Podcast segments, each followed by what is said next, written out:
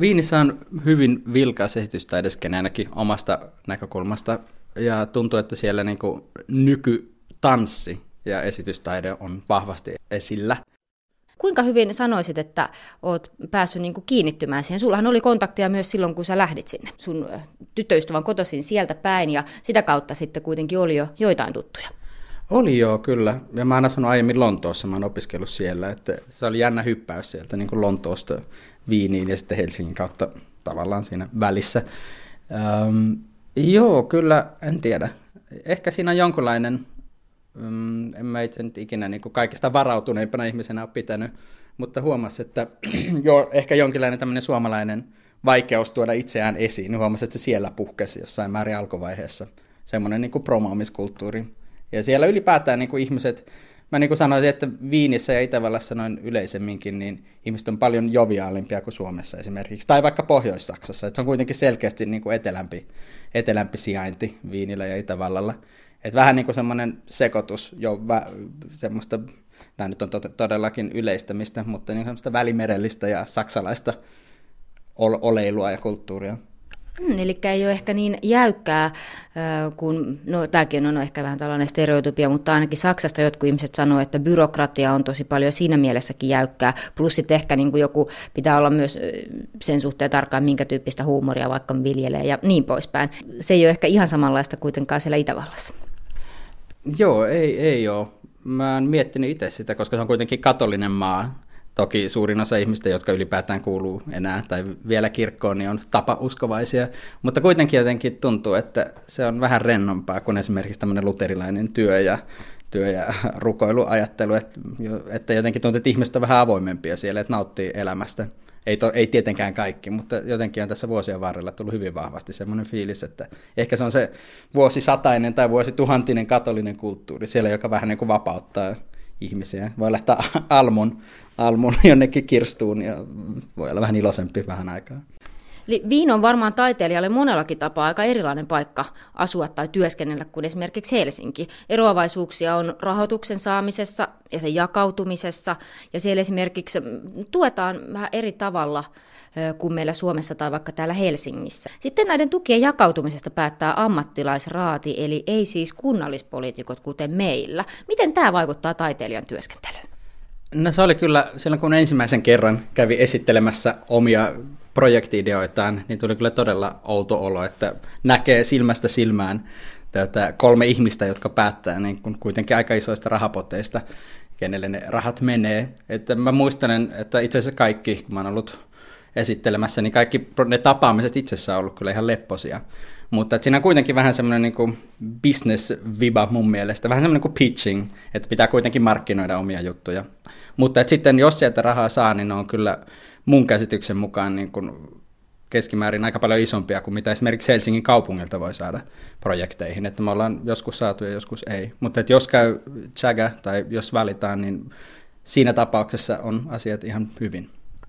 No, kun sä ensimmäisen kerran lähdit työskentelemään Viiniin 2009, minkälaista oli saada niitä kontakteja tai esimerkiksi päästä esittelemään näitä omia ideoita? Oliko se vaikeaa suomalaistaiteilijalle? Kyllä se alku oli. Mä en edes siinä vaiheessa osannut oikeastaan saksaa kauhean hyvin. Totta kai siellä siis skene- tai esitystaidepiirit ja taidepiirit ovat kansainväliset. Mutta kyllä siinä aika kauan meni silleen, että ylipäätään hahmottaa, että mitä kaikkea tapahtuu siellä kaupungissa. Kun se mitä tietää on juuri opera ja isot taidemuseot ja sitten isot teatterit, mutta sitten niin kuin mitä kaikkea muuta pienempää, mihin voisi ehkä helpommin saada tarjottua omia ideoitaan tai omia projektijuttuja läpi, että mitä kaikkea sieltä löytyy. Mutta kyllä mä sitten, kun sain ensimmäiset kontaktit semmoisiin pienempiin taiteilijavetosiin paikkoihin, niin huomasin, että se suomalaisuus jotenkin näyttäytyi positiivisena. Mä en sitten tiedä, että onko se niinku stereotyyppinen ajattelutapa, mitä siellä itse kohtasi, ehkä jossain määrin semmoinen niinku hullu pohjoinen kansa, mutta selvästi, että siellä ollaan kiinnostuneita, mitä Suomessa tapahtuu. Että sikäläiset taiteilijat ja kulttuuri-ihmiset uskon, niin kyllä lähtökohtaisesti aika kiinnostuneita suomalaisistakin taiteilijoista.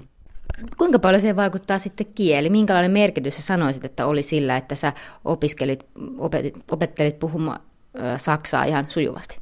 On toki, että Viin esimerkiksi on iso kaupunki, että siellä kyllä on monia hyvinkin tunnettuja taiteilijoita, jotka puhuu vain englantia, jotka ei puhu saksaa, mutta kyllä, kyllä se nyt niin on, että avaa ovia aina kun osaa paikallista NS-valtakieltä, tämäkin nyt on ehkä jossain määrin yleistys, niin valtakieltä, niin kyllähän se avaa mahdollisuuksia. Ja siellä on myös paljon muualta muuttaneita taiteilijoita tai sillä tavoin, että varmaan se on myös ö, kansainvälinen ja siinä mielessä sitten suomalaisenakin en välttämättä tosi helppo, mutta varmaan se vähän helpottaa sitä, että pääsee sitten mukaan kuvioihin, vaikka ihan heti ei Saksaa osaiskaan täysin sujuvasti. Joo, kyllä mulla on ehdottomasti se kokemus. Ja totta kai siellä on siis paljon tämmöisiä niin kuin varsin tunnettuja tekijöitä, jotka sitten asuu monessa paikassa, ja Viin on yksi tukikohta. Ja, ja sitten muualla Euroopassa on heidän toiset kotinsa esimerkiksi. Kuinka paljon Suomesta sun mielestä tiedetään, tai vaikkapa suomalaisesta taiteesta siellä viiniläisten taiteilijoiden keskuudessa? Joo, mä voin tietenkin puhua vain ihan omasta, omasta näkökulmastani, mitä nyt oman kokemuksen kautta on, on tullut tietoon juttuja ja tavannut ihmisiä. Mutta kyllä mä sanoisin, että aika paljon, nimenomaan niin kuin nykytanssi on aika tunnettu, että kyllä niin kuin suomalaisia tekijöitä käy siellä toki nimenomaan tanssin puolelta. Ja että se esitystaide skene, jos nyt niin voi sanoa, on siellä tosi vahvasti linkittynyt ö, nykytanssiskeneen. Että kyllä, joo, kyllä siellä tiedetään suomalaisista taiteilijoista. Ja noin yleisesti voisi sanoa, että siellä on niin kuin muutama päivälehti, vähän niin kuin Hesarin tyyppinen, ei niillä ihan niin isoa levikkiä ole, mutta selkeästi yhdessä niistä on matkailutoimituksessa joku, joka suosii suomalaisia aiheita. Eli siellä tuntuu, että melkein joka kuukausi on jonkinlainen aihe Suomeen liittyen. Okei, mitä siellä on esimerkiksi kirjoitettu? Siellä on Lapista ollut aika usein niin kuin, aika stereotyyppisiä vaellusta, mitä siellä voi tehdä, mutta sitten on mun mielestä ollut myös Helsingistä aika paljon juttuja. Esimerkiksi just siitä, onko se Sompasauna nimeltään, siitä on ollut, ja sitten Helsingin ravintolapäiväkulttuurista ja tämän tyyppisiä juttuja. Ei kuitenkaan Guggenheim-hankkeesta. ei, sitä ei ole siellä ollut toistaiseksi ainakaan. Mm, minkälaisen vastaanoton on esimerkiksi sun omat työt saaneet Viinissä, kun sitten oot päässyt niitä siellä esittelemään? No kyllä pääosin positiivista ja on huomannut, että aika, aika paljon media on kiinnostunut. Mä en tietenkään tässäkään vaiheessa voi puhua kaikista, enkä, enkä tota, myöskään ihan kaikista omista jutuistaan, jutuistani. Mutta yleisesti on huomannut, että kyllä siellä media on kiinnostunut paljon enemmän niin kuin myös vähän tuntemattomimpien ihmisten töistä. Ja että esimerkiksi jos on jonkun vähän tunnetumman taidekeskuksen kanssa tekee yhteistyötä, niin heillä on kyllä tosi ammattimainen markkinointikoneisto ja lehdistökoneisto, jonka huomaa, että niin kuin, ei tarvitse olla maailmankuulu, että saa mediahuomiota. Hmm, se on tietysti varmaan niin kuin varsinkin niin kuin nuorille ja sitten itsenäisesti toimiville taiteilijoille tosi tärkeä asia, koska ainakin täällä Suomessa tuntuu, no ehkä sosiaalinen media vähän helpottaa tätä tiedon liikkuvuutta, mutta paljon on myös sitä, että jos ei seuraa tietyn alan lehtiä tai, tai julkaisuja, niin ei välttämättä edes tiedä, mitä kaikkea on meneillään. Joo, ihan totta. Mä olen samaa mieltä. Jos palasin vielä vähän tuohon viiniläiseen esittämistaiteen alueeseen, niin ö, luin tällaista juttua, mitä olit vastikään kirjoittanut myös teatteri- ja tanssilehdessä, jossa sitten oli tällainen Viinissä tehty teatteriuudistus, jossa sitten haluttiin, tästä reilu kymmenen vuotta sitten, haluttiin tukea esimerkiksi enemmän nuoria taiteilijoita ja niin sanotun tämmöisen vapaan kentän taiteilijoita ja töitä. Kuitenkin se sai myös jotain moitteita siitä. Miten se näkyy siellä tällä hetkellä, että tämmöinen uudistus tehtiin? No taas mä voin puhua vain omasta näkökulmasta ja tuttavien näkökulmasta ja kollegoiden.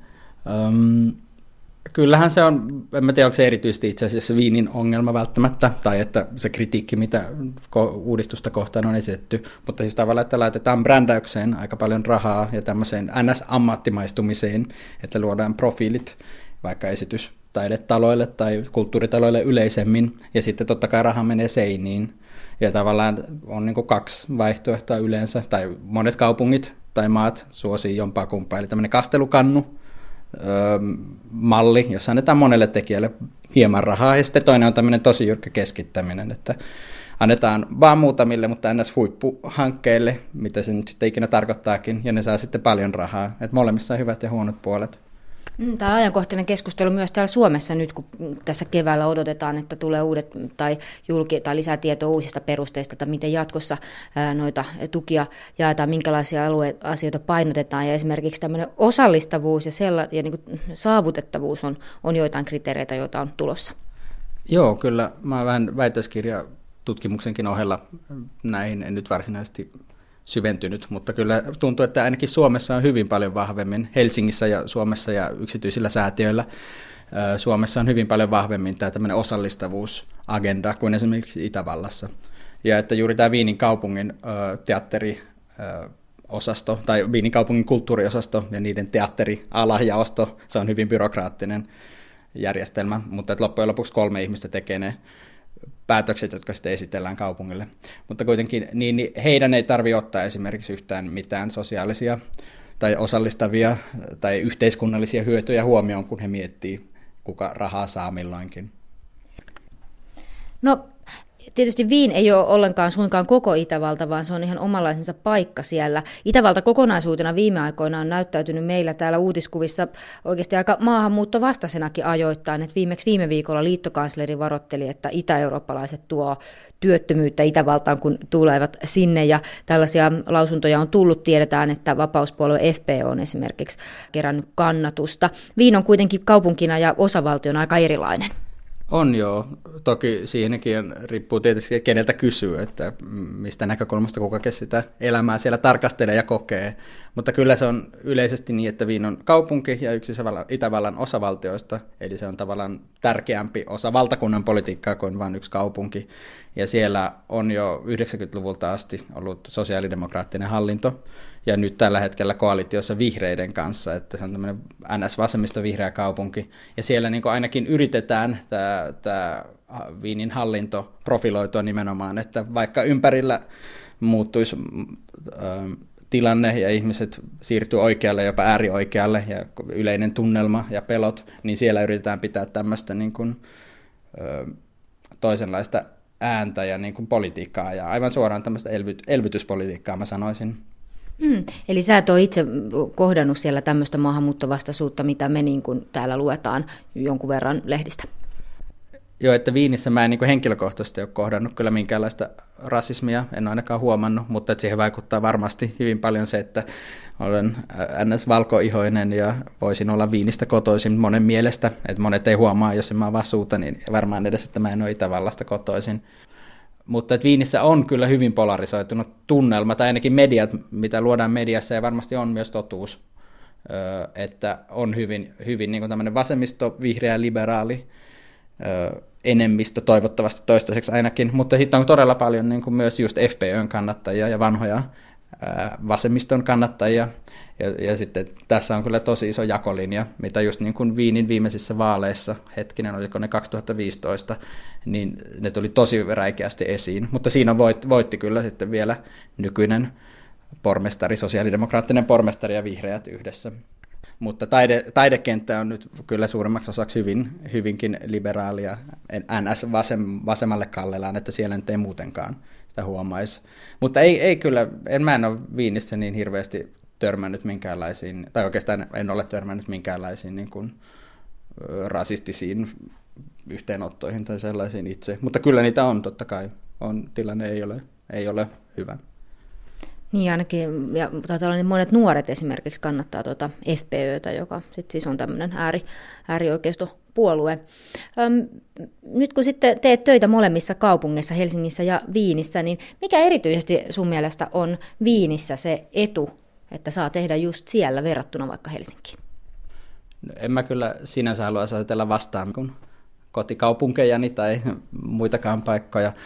Mutta kyllä se on niin, että Viina on kuitenkin iso, että siellä itse kaupungissa on kaksi miljoonaa. Ja, ja siellä, että jos haluaa ihan katsojanakin mennä katsomaan, niin siellä olisi kyllä melkein joka illalle niin kuin esitystä, esitystaiteeseen liittyviä juttuja tai kuvataiteeseen tai musiikkiin. Ja kyllä se silleen, vaikka se nyt ei ole mikään niin iso kaupunki kuin Lontoa tai Pariisi vaikka, niin, niin huomaa vähän semmoisen mun mielestä semmoinen metropoli fiiliksen, ja sehän on ollut aikoinaan tietenkin iso metropoli, että jonkinlainen semmoinen historian havina ehkä on, varsinkin siellä vanhoilla, vanhoilla alueilla Viinissä, mutta että kuitenkin tuntuu, että se ei ole mitenkään ku, pystyyn kuollut ollenkaan. Eikä just nimenomaan, kun, niin kuin sä sanoitkin alussa, että, että uuden vuoden konserttia ja klassista musiikkia ja niin edelleen, ja museoita. Niitä on toki, ja kahviloita, mutta se ei ole koko kaupunki.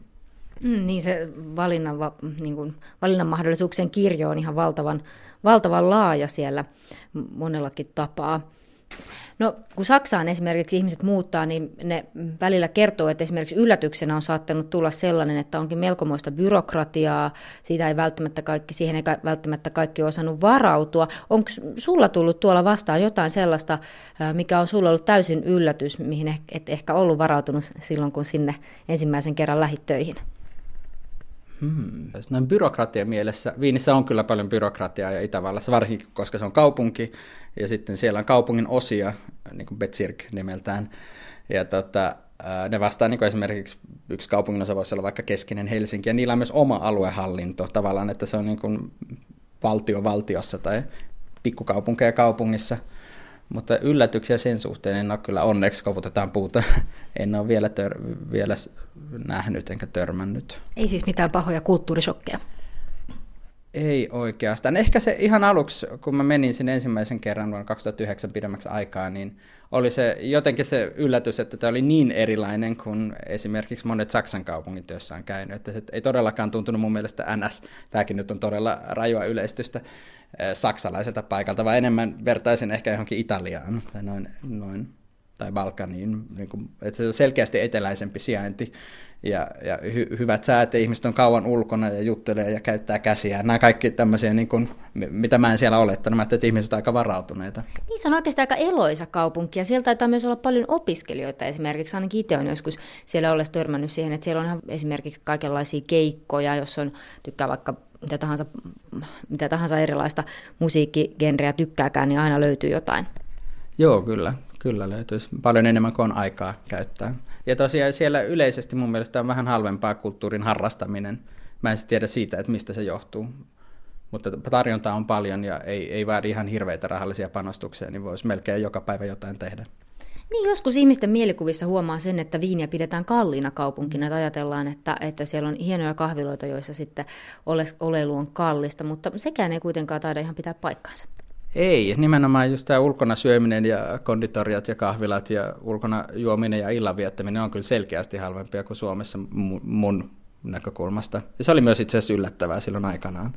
Että on itsekin mietti silleen, että ihmiset on jossain minkkiturkiksissaan ja hieno, hienossa kahvilassa. Mutta vaikka meni hienonkin kahvilaan, niin se on todennäköisesti halvempaa kuin missä tahansa Helsingin keskustan kahvilassa.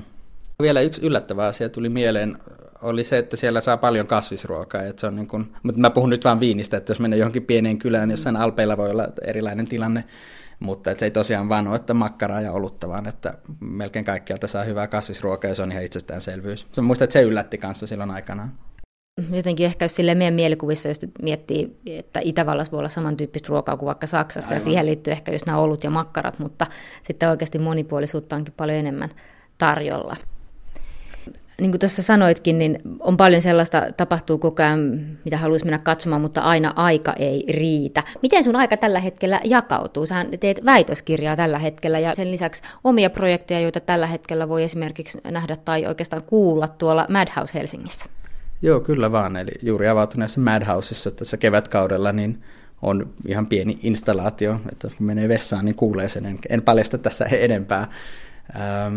Joo, eli mä oon viimeistelemässä väitöskirjaa osallistavasta taiteesta Helsingin yliopistoon, että se on ihan loppusuoralla. Ja sitten mä opetan myös taiteen tekemisen ja tutkimisen lisäksi. Mä opetan Viinin kuvataideakatemiassa, just aloitan, aloitan ensimmäisen kurssin vähän näin päästä sitten Helsingin yliopistossa ja teatterikorkeakoulussa Helsingissä on myös opettanut. Ja on, on projektisuunnitelmia sekä Viiniin että Helsinkiin kyllä suunnitteilla. Ne on aina ne suunnittelukaaret ja toteutuskaaret niin pitkät, että monetkin hienot ideat, niin ne jossain vaiheessa toteutuu, mutta niin kuin paljon, paljon pidemmän ajan päästä kuin mitä alun perin suunnitteli. Mutta se kuuluu toisaalta tähän freelance-arkeen, en mä tiedä, voiko sitä oikein mitenkään välttää. Niin, se on aina vähän sitä, että monta, monta projektia täytyykin ehkä vähän olla yhtä aikaa liikkeellä, koska niistä välttämättä kaikki ei aina realisoidu tai realisoidu sitten ehkä niin nopeasti ainakaan kuin mitä ajattelisi. No kun teet töitä kahden kaupungin kahdessa kaupungissa ja reissaat niiden väliä. Tänäänkin sulla on tuossa jo lentokohta edessä ja lentokentällä lähtö häämöttää. Onko susta enemmän rasite vai rikkaus tehdä töitä näin kahdessa maassa? No kyllähän se rikkaus on totta kai niin kuin laajassa mielessä, eikä muuten semmoista tekisikään. Että kyllä se enemmän on uh, hyvä tuuria jossain määrin suunnittelu kanssa, että onnistuu tekemään näin. Ja mä en niin koe sitäkään mitenkään niin kuin, toisiaan poissulkevana, että olisi vain helsinkiläinen tai vain viiniläinen tai vain, en tiedä, EU-lainen tai eurooppalainen tai maailmankansalainen. Kyllä se vähän on silleen, että se, missä se koti esimerkiksi on, niin vaihtelee ja monellehan se on pään sisällä muun, muun muassa, että missä tuntuu milloinkin olla hyvältä. Onko sinulla jotain, mitä sä erityisesti kaipaat Suomesta tai Helsingistä silloin, kun sä oot siellä Viinissä? No on, tähän on ihan selkeä vastaus. Ensimmäinen on meri. Että mä itse tuun Helsingistä, on asunut kuitenkin reilusti yli 20 vuotta täysin Helsingissä elämäni varrella. Ja mä en itse asiassa tykkää oikeastaan uimiste, uimisesta, enkä, enkä veneilystä, enkä noin, mutta se meri, että joka päivä pääsee periaatteessa meren ääreen, tai se on jotenkin läsnä, vaikka sitten inhottavan tuulen muodossa, niin se on semmoinen, mikä sieltä puuttuu. Et se, on, se on joku semmoinen meriluo, semmoinen tietynlaisen horisontin. Totta kai voi olla, että vuoristossa saa samantyyppisen, on itse huomannut, mutta viine ei ihan ole kuitenkaan alpeilla. Mietitkö sä paljon esimerkiksi sun työhön liittyen tai muuten sitä, että mitä suomalaisuus sulle tällä hetkellä sun elämässä merkitsee, kun oot tällainen kahden maan kansalainen tai maailman kansalainen? Ja virallisesti ei ole kahden maan kansalainen, mutta kahdessa paikassa asuva tai työskentelevä kyllä. Öö, joo, toki, mutta enemmän se on niin käytön, tällä hetkellä niin käytännön suhteen, että mistä minkäkin työtehtävän ottaa ja miten suunnittelee, että pystyy ylipäätään jakamaan ajan ja, ja tota, resurssit, omat resurssit ja perheen resurssit jotenkin niin, että pystyy järkevästi toimimaan, eikä aja itseään ihan piippuun. Voitko se jo paljastaa, että kun sä nyt palaat Viiniin, niin minkä kaikkien projektien kanssa sä alat siellä heti töitä tehdä? No mä siellä teen ensin, pitää tämä Helsingin yliopiston väitöskirja saattaa esitarkastuskuntoon tässä erittäinkin pian, toivomme, toivon. Ja sitten mulla alkaa siellä opetus. Sitten on muutamia projektisuunnitteluja, mutta niistä mä en vielä voi sanoa enempää. Kiitos paljon haastattelusta taiteilija Joonas Lahtinen. Kiitos.